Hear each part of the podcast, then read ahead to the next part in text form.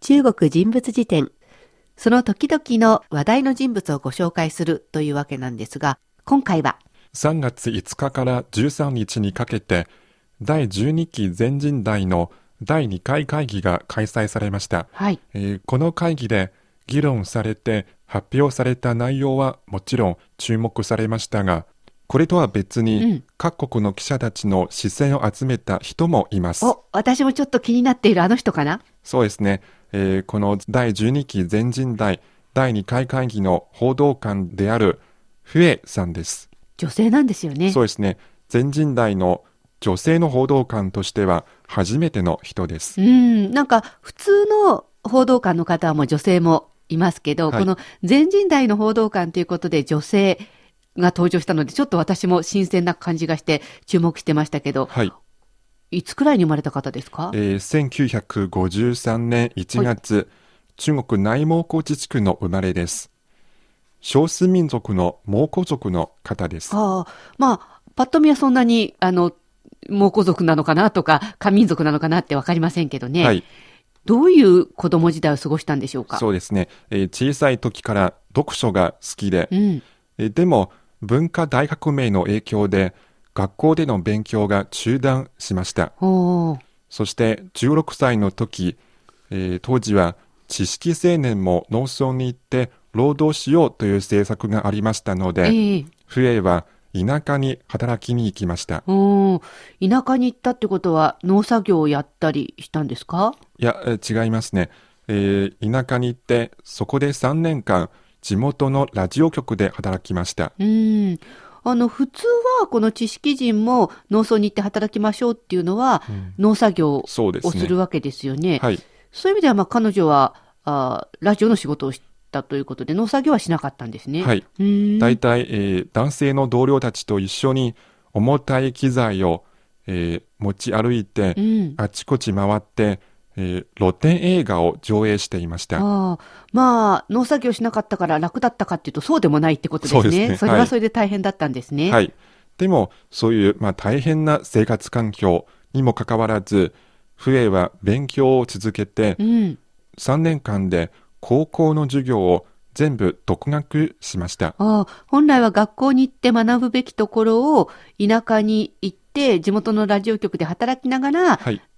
高校の授業をマスターしたってことそうでねですすね。。はい。頑張り屋さんですね。はい。となると大学に進学しますね。えーそうですね。1973年、試験に合格して、うん。えー当時の北京外国語学院、今は北京外国語大学というんですけど、はい。この大学に入学しました。専攻は何だったんでしょうか？専攻は英語でしたそして、第二外国語もありまして、フランス語を勉強しました。日本語じゃないのがちょっと残念ですけど。そうですねはい。で、卒業後は、卒業後、えー中国の外務省に就職しました。はい。外務省に入って、間もなくルーマニアの中国大使館に派遣されました。そして、えーそこでルーマニア語も勉強しました。すごいですね。じゃあ、英語、フランス語、ルーマニア語、そして中国語ですね。そうですねはい。はい。で、駐在が終わった後は、はい。そこの駐在が終了した後、また中国外務省に戻って、10年間ぐらい通訳や翻訳の仕事をしました。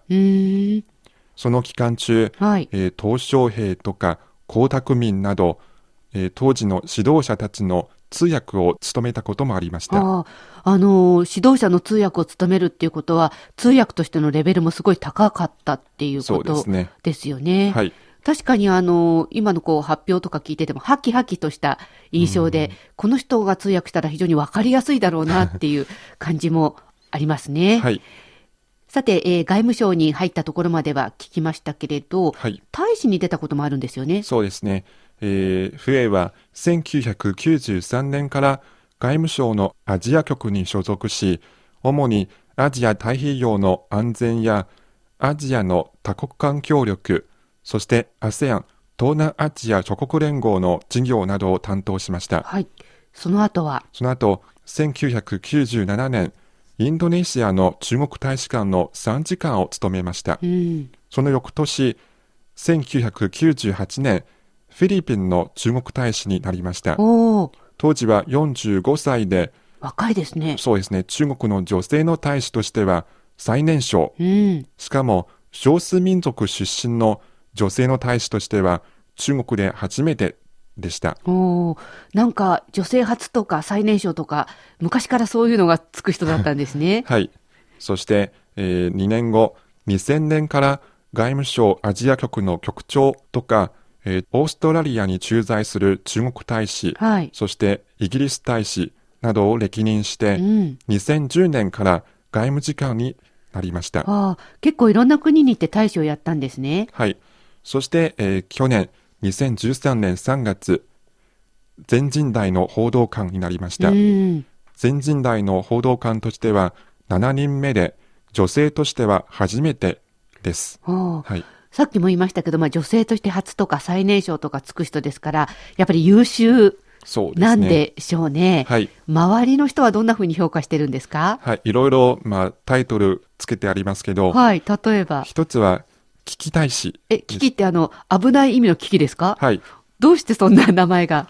はい。実は2008年、はい北京オリンピックの聖火リレーが一部の国で妨害される事件がありました。そんなことがありましたね。はい。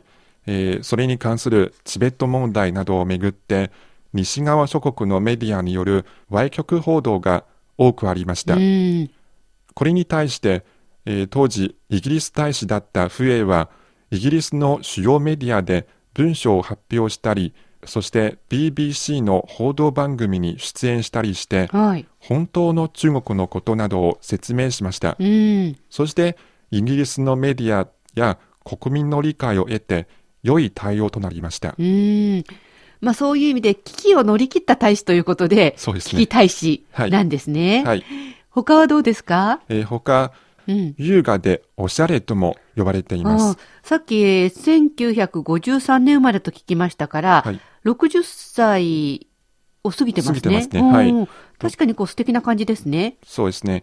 えーちょっと髪の毛はうん白髪も多いんですけど、そうですよ、60過ぎれば。はい。でもその、えー髪の毛の白と黒の部分は程よくなっていて、うん髪型も綺麗ですね。そうですね。白髪があるかどうかよりは、やっぱりこう、きちんとしてるかどうかって、そういう印象が大切ですもんね。はい。そして、えーその服装やアクセサリーも洗練されたものうんと言われています。あの、私も自分で気をつけてるんですけど、やっぱり、年を取れば取るほど、身なりをきちんとしようっていうか、あの、効果じゃなくてもいいんだけれど、なんかそれ年相応の格好したいなと思いますが、はいそういう意味でこの笛は、ちょっとお手本になりますね、女性から見ると。そうですねははいい。